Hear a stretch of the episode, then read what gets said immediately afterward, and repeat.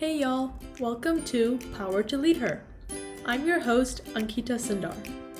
In this podcast, powerful women leaders share their leadership journey and advice to aspiring young women leaders. Today, I have another special guest. Sonal Shukla is the Regional Operations Director at IVX Health. We are extremely excited to talk to her today about her career journey in the healthcare industry and her incredible work. She started her career journey in the financial industry in Texas and then moved on to healthcare in 2010. Between 2010 and 2016, she successfully started two home health agencies and built them both from a patient census of a couple of patients to over 90 patients in a very short time. On moving on to California, she joined DaVita, a Fortune 500 company, as a facility administrator for the dialysis clinic in Los Gatos. Under her leadership, the clinic went on to being one of the top performing clinics in the region. In a year, she was overseeing the operations of three out of the six inpatient clinics DaVita had had in the South Bay. In January of 2019, she joined a healthcare startup, IVX Health. She joined as the Operators director for Bay Area. And they have seen tremendous growth, over 300% in the last two years. Hi, Ms. Sonal. Welcome to my podcast.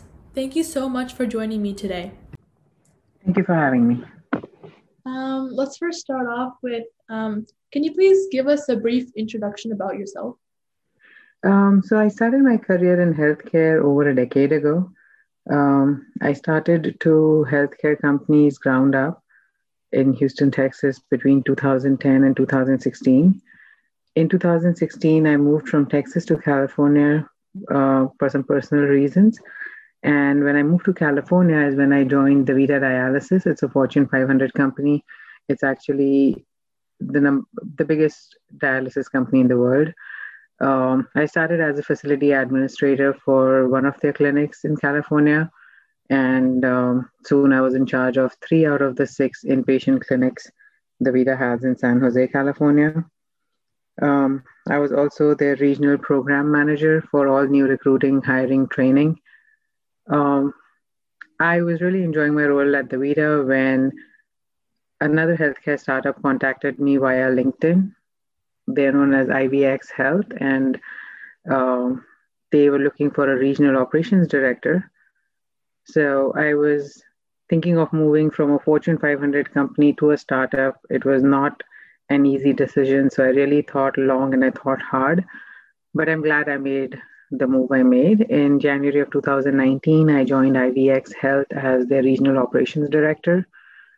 Um, IVX was at nine locations across the country when I joined them. We are now at 30 plus locations across the country. Um, despite being in healthcare for as long as I've been, I did not know much about infusions, and that's what IVX does. Out, they have outpatient infusion clinics. And the more I learned about the business, the role, uh, it did not make sense to me why this was not being done sooner. It's a rapidly growing company, and just within the Bay Area, we've seen more than a 400% growth in the last year and a half, two years. Wow, that's awesome. Um, we would love to hear more about the home health agencies that you have founded. Um, can you please describe them? So, before I came into healthcare, I was in the financial industry for seven years. And one of my clients from my financial industry wanted to do something in healthcare and he kept pursuing it for two years. Um, he wanted me to partner up with him. And initially, I was really enjoying my role in the financial industry and I was not thinking of doing anything else. But then, you know, he was persistent and eventually I gave in and I partnered up with him. And I'm glad I did because now that I've been in healthcare for 10 years, I don't see myself doing anything else. So going back to 2010 is when we started looking at home health agency licenses. Um, we bought a license with just a couple of patients on board.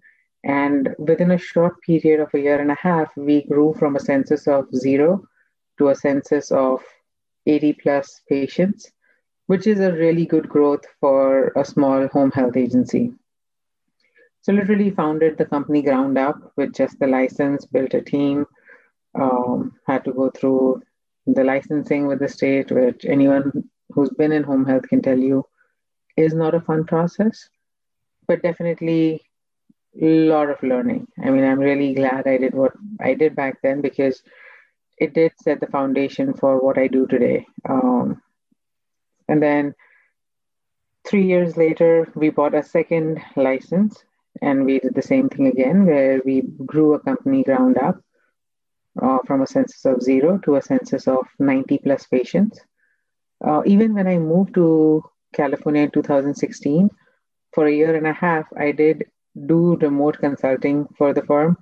So I did help manage the company even from here. But then finally in 2018, when I knew that California is the new home, is when I finally um, sold that business.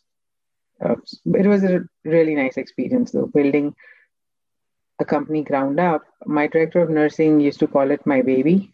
So it was like my baby is born, now my baby is crawling. We need to teach the baby to walk. And by the time I moved, my baby was up and running. And it was a really nice feeling to see that. Yeah, um, thank you for sharing. Um, home healthcare seems to be like super important to like several people across the world. So it's great to hear the experience you've had there. Um, according to those agencies and what the work you've done there, what were some of the challenges you faced and how did you overcome them? One of the biggest challenges with healthcare, be it um, home health or any other stream in healthcare, is that healthcare is a rapidly changing industry. The rules and regulations change pretty frequently. You have to stay on top of that. You by the time you understand what the previous change was and are now you know you think you've wrapped your head around that it changes again so just staying on top of those changes and adapting as those changes happen was a challenge but at the same time a great learning experience um, so like i told you ankita i also recently enrolled in um, an MBA program. I'm doing my executive MBA with healthcare management as the emphasis. And one of the very first papers I wrote for my MBA was cost of healthcare in the US compared to anywhere else in the world. But specifically, there's this group of 34 countries that are called the OECD countries. These are the quote unquote affluent countries or the well to do countries even within that OECD group of countries, US really the cost of healthcare in US is a lot more than it is in anywhere else in the world. And if we had really good outcomes to show for the amount of money we spent on healthcare, it would make sense. The thing is, our outcomes are not as good as some of the other European countries or most of the countries in that group just the cost of administration, administrative costs in healthcare in the US is three times more than it is in any other country. So, coming back to something that you just said about home health agencies, I strongly believe that being able to take care of patients safely in their homes is going to be the biggest answer to one of the biggest problems we keep hearing about all day long here in the US is you know, is Social Security going to last forever? The cost of healthcare is so expensive. Are we going to be able to keep doing what we've been doing? And being able to keep these patients safely out of the hospital is going to be the biggest answer to that question. And I think any therapy, be it home health, be it home health agencies providing other cares, or be it even home dialysis when it comes to dialysis patients, I strongly believe in any kind of home modality that can be performed to safely keep patients out of a hospital setting. Definitely. Yeah, that's really great insight on how you um, ensure look for the best quality and service to all patients in need. Um, speaking about your MBA experience, can you share with us your interest in the healthcare administration? I am a firm believer of continued personal growth and development even back when I was in the financial industry, um, I did not need any more licenses or degrees, but I had enrolled in the CFP program back then. Um, I was focusing on a lot of clients who needed estate planning. And you know, I'm going in to talk about their financial needs. I don't want to go in and talk about just one aspect of the financial needs when there are so many other aspects involved. I at least want to be aware of those aspects. So even back then, I had enrolled in CFP. Um, so on the same lines, you know, when I did come in healthcare, um, MBA was something that I really did always want to do. And initially, when I started sharing my thoughts with my friends or my colleagues, people are like, why would you want to do an MBA now? You know, people normally want to do an MBA when, you know, someone wants to become an entrepreneur, wants to go into an executive role or start a company. You've already done those things. You don't need an MBA. And I was like, yeah, I don't need an MBA, but I want to do it. And I'm so glad I did. Um, I really enjoyed. I thoroughly enjoyed some of the courses that we took. Yes, there were some which I struggled through because I will never use them in my line of work. So, like the courses in accounting and statistics, I'm like, man, why am I even doing these? But um, the courses in management, the courses in operations, um, like I, I keep quoting this course that we took in management. One of the books that we were supposed to read and write a review on was a book written by a basketball coach. And I was like, okay, why am I reading a book written by a basketball coach for a business management course. And boy, was I wrong. The book was amazing. It, you know, it, things like what is who's the star of a team? Like in a basketball team, you can have the best shooter, but if you don't have someone who can back the shooter up, if you don't if you have a good defense in the team, you know, the shooter is not going to be able to score points for the team. So the team spirit, or there was another part in the course that talked about change management. And I had just joined IVX Health when I took when I was taking that course.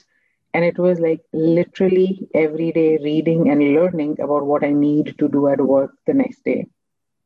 The timing could not have been better. So I joined IVX. There was no one in the operations leadership role for over a couple years. And so when I came on board, I did get some resistance from the team, the existing team. And that happens. That always happens whenever there's change in leadership. And the funny thing was, I was reading about change management, learning about it. And so being able to implement it as I was taking the course was like a very fun experience, a very nice experience. I strongly recommend, you know, continuous growth in personal growth. So be it reading books, personal health books, being taking a course like this Next, I might still take another leadership course once I'm done with my MBA. So again, it's something that I really enjoyed, and I can say that this was by far the most important piece of education of my life. Wow, yeah, those are really inspirational life lessons. um, this is actually really helpful since the healthcare industry is constantly growing rapidly and creating new technologies over time. Um, on the same topic of your career journey, can you give us an overview of your work at DaVita? So, DaVita, I joined as the facility administrator for their inpatient clinic in Los Gatos, California. When I came on board, that was that clinic was literally at the rock bottom in the region. It was known as Region 4.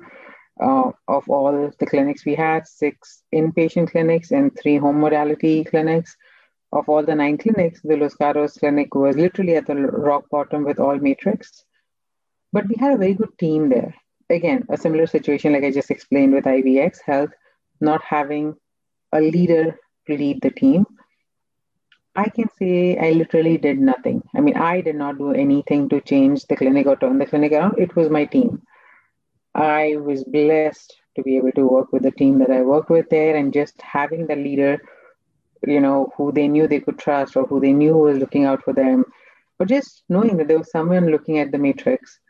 Um, that team literally turned things around, and within months, we were the leaders in the region month after month after month consistently for over a year. Um, maybe we lost the first position by a few points here and there every now and then, but we literally stayed at the number one or the number two position for over a year and a half the funny thing there was I had a team of non-Indians. I was the no, there was just one other Indian than me on the team, but that team loved Indian food. So the deal was every month there's something called DQI, the DaVita Quality Index. and that's where the ranking would be. So every month, the Los Gatos team had the highest DQI in the region. Your boss cooks for you. So I would literally cook a full-blown Indian meal for the team, and they just loved it. So that was like our special thing. Every month when we stand first in the region, boss cooks for you. Um, but it was a really nice experience. And then when I moved on to IVX Health, some of my teammates followed me to IVX from DaVita, and I never approached anyone, even though I was building my own team at IVX Health. My team in DaVita was a team I had built, you know, so I was not going to take people from there because me leaving was a blow hard enough on them. You know, I did not want to make that team any more unstable. But a couple months after I left, uh, some of my nurses contacted me asking if they could use me as a reference on a new job application. I was like, absolutely not. If you leave there, you come to me. So that's when some of my nurses who left DaVita did follow me to IVX Health. And when I moved to California in 2016, like I said, there was something going, some things going on in my personal life, and I had to move due to personal re- uh, reasons. And it just felt like coming home. That team welcomed me with open arms. I really am grateful for some of the people I got to work with over there, and I'm blessed that some of those people are still working with me at IVX Health. Yeah, for sure. I definitely see the value in that because it's super key and essential essential to um, cultivate humility and be open to try new things at the same time as like building connections with others. For those, not- you know, be it a Fortune 500 company like DaVita and a startup like IVX Health, or the home health agencies, that I started back in Houston. The mm-hmm. key to running any business or a unit within a business is having a strong core team of employees who are happy and look forward to coming to work every day. If you have a strong core team, they run the business for you, they run the place for you. And then if you have a core team that is not engaged, not involved, not happy, they run the place to the ground for you. So having a strong team is, I, I strongly believe that people are the biggest investment a company can make in their business. For sure. Yeah, I 100% agree with that. Um, speaking of your work at DaVita, for those of our listeners who are not quite familiar with dialysis or healthcare management, can you please explain that? So DaVita is, do you want me to talk more about the dialysis aspect, what the dialysis um, means and what it does? Yeah, sure. Dialysis is for patients with end stage renal disease where the kidneys fail and the kidney is not able to purify the blood for the patient anymore. I'm, I'm explaining this in non medical layman terms. So it's literally having a machine outside your body do the work that your kidney would do. Um, the huge difference, the big difference there is in inpatient dialysis clinics, a patient comes to the clinic three to four times a week and gets dialysis over a period of three to four hours the day they're there. So now you're making a machine do in three to four hours, three, four times a week, what your kidneys would do for you 24 cross 7. And so it is a little harsh on the body. When a patient crashes onto dialysis, when they first start hemodialysis, it is a little rough because they're really tired, the quality of life is not there. It's not easy. And it does, yeah, I would always tell all my new patients that I assure you this will get better. So slowly as the body adapts, it does get a little better.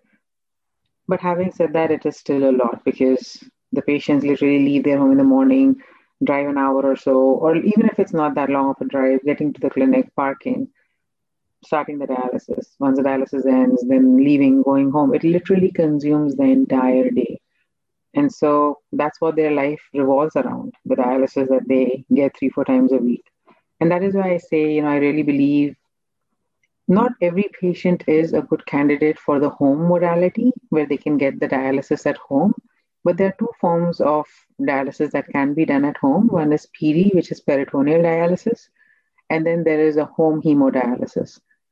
Um, again, they both require some equipment, they both require some storage within the house, especially in the part of the country where we are, where people don't have these big homes with huge garages where you can store stuff.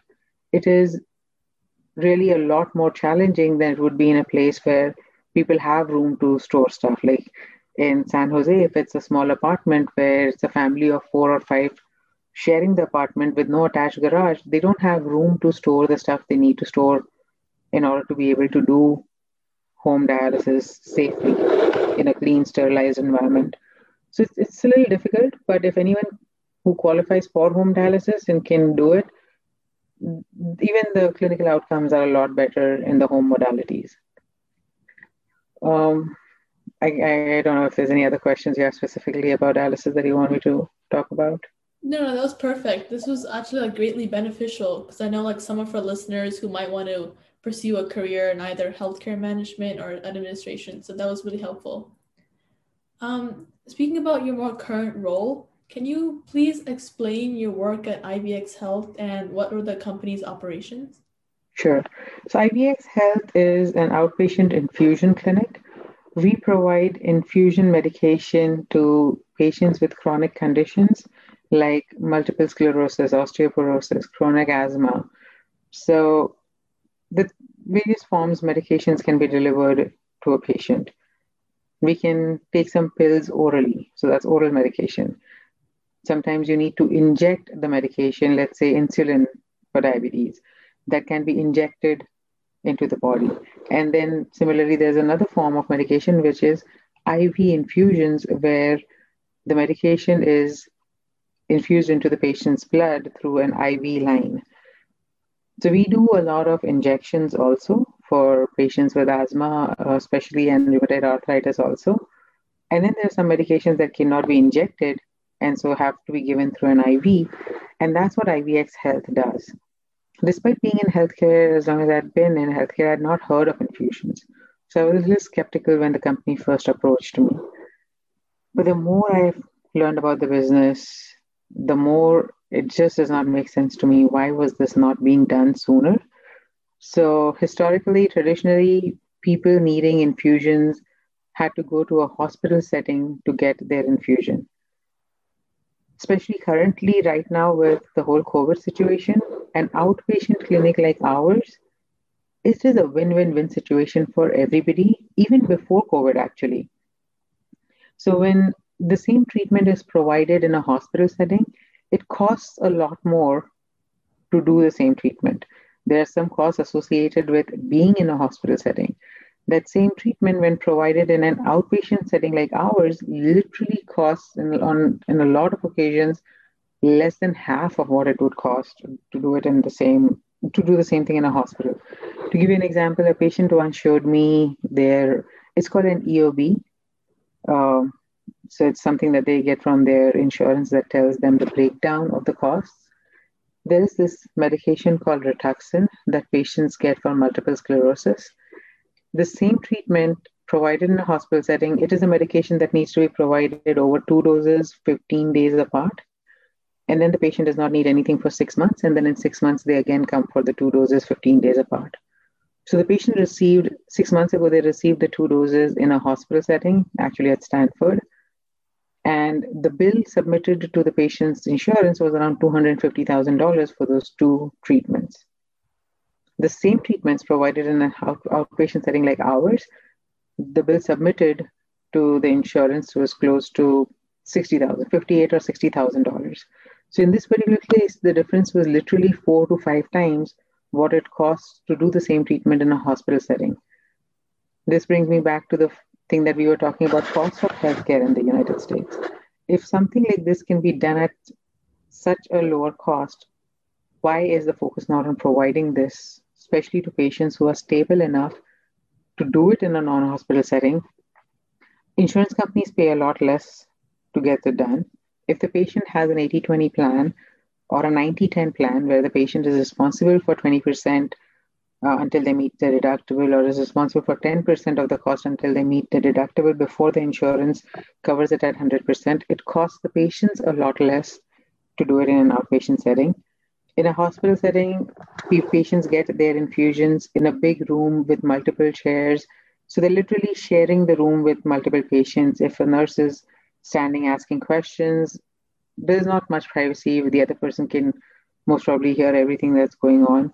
Versus when the same patient comes to one of our clinics, they get their own suite, they're in a room by themselves, they have flat screen TV, they have Netflix, Wi Fi cable. It's more like getting that same treatment in the living room of your house. And the cost is a lot less. So the more uh, you know, I learned about the business. Whoever came up with this idea was a genius who knew that there will be a need for this sometime in the future. And sure enough, a lot of insurance agencies, especially here in California, are now dictating something called a site of care change, where they're mandating that the site of care, in other words, the place where the patient gets this treatment, is not going to be a hospital setting. And so a lot of patients are now being forced our way by their insurance companies because the, you know UCSFs or the Stanfords of the world, they have their own infusion branch, infusion department. They have infusion clinics inside these hospitals. So it was a business. It is still a business that they will want to keep in house. But a lot of insurance companies are now mandating that if the patient needs certain infusions, it will be provided outside the hospital. And so the change is happening. It's it's really interesting. It's a really nice place to be where we are from a business point of view, from a company's point of view. And for me personally, it is really fulfilling to see what it does to a patient. So, a patient who's received infusions in a hospital setting for eight or 10 years, when they come to us, you have to see you know the expression on their face or you have to be there to understand what i'm saying they're just overwhelmed. They're like, oh my God, if this was an option, why was this never told to us before? So it's again a really nice place to be, both from a business point of view, uh, growing a team ground up. Like I said, when I came on board, there was no ROD, regional operations director, for a couple years. I literally had to build my team from scratch. I don't have any nurse who's been with the company longer than I have. I literally had to start with every single nurse that I have right now on my team, uh, with someone I have hired. So it was again that same feeling of building a team ground up. And along with this rapid growth where we've literally grown 400% in the next in the last year and a half but at the same time doing something really meaningful where we touch patients lives on a daily basis That's super meaningful and it's interesting to see how um, some hospitals are like bringing that hospital kind of setting to patients' homes at times in need. And I think uh, the work you do and everything is truly amazing. Um, that actually leads me to one of my last questions on like how is your work at IVX crucial to the healthcare industry, and how has that changed in regards to the coronavirus pandemic? So this brings me back to something that I said uh, initially about my very first, uh, about the very first paper that I wrote for my MBA, the cost of healthcare in the U.S. compared to any other country, and I think what IVX does is really what we sh- should be focusing on, where treatments that can be provided at a much lower cost in a different kind of setting should be provided in that different kind of setting, be it being able to see a patient safely at home, being able to see a patient safely in an outpatient setting like IVX Health, things that can help us bring down the cost of healthcare. Because if there's one thing that can single handedly bring our economy down, over and over again, we've seen in the last few years, it's going to be the cost of healthcare.